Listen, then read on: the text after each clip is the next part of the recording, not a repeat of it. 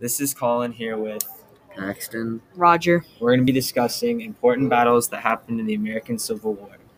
I will be talking about the first Battle of Bull Run. Paxton will talk about The Battle of Shiloh. And I will talk about the Battle of Gettysburg.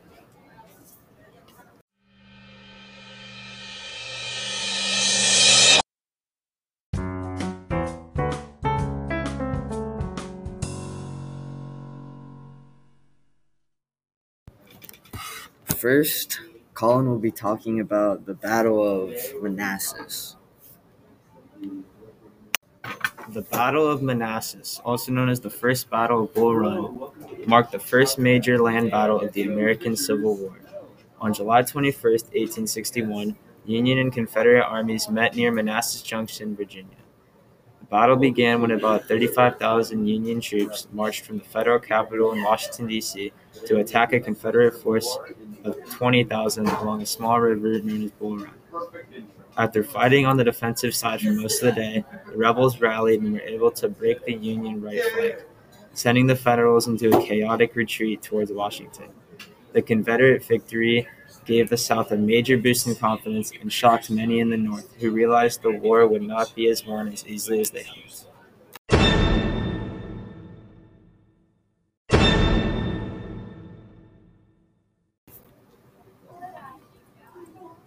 Next up, we have Paxton doing the Battle of Shiloh.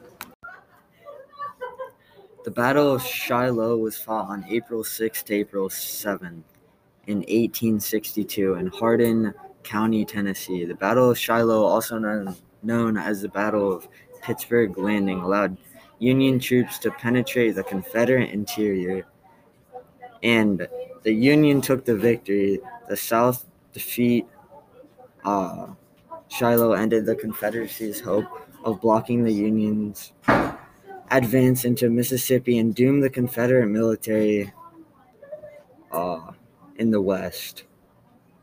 With the loss of a commander, Gen Albert Sidney Johnston in battle, Confederate morale plumbed.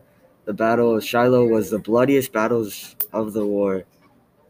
It was one of the largest battles in the Western theater. The Battle of Shiloh was a crucial success for the Union Army led by Gen Ulysses S.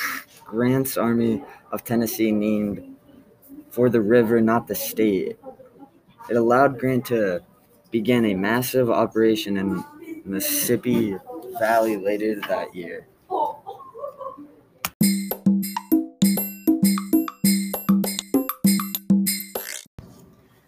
Next up, Roger will be talking about the Battle of Gettysburg.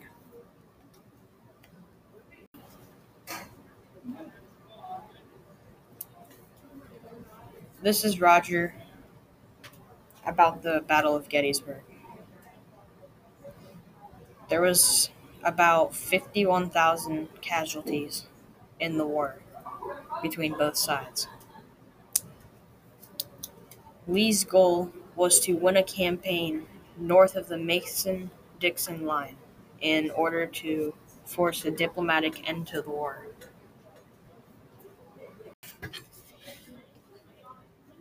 His defeat at Gettysburg kept him from achieving that objective. Instead, the vanquished general escaped south, dragged a wagon train of injured troops towards the Potomac River. General Meade of the Union Army refused to allow to follow the withdrawing army.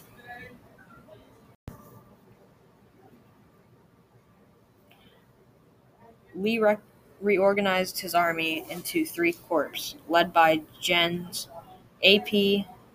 Hill, James Longstreet, and Richard S. Ewell, in preparation for his invasion. General Jeb Stuart commanded the cavalry. Stuart made a daring and probable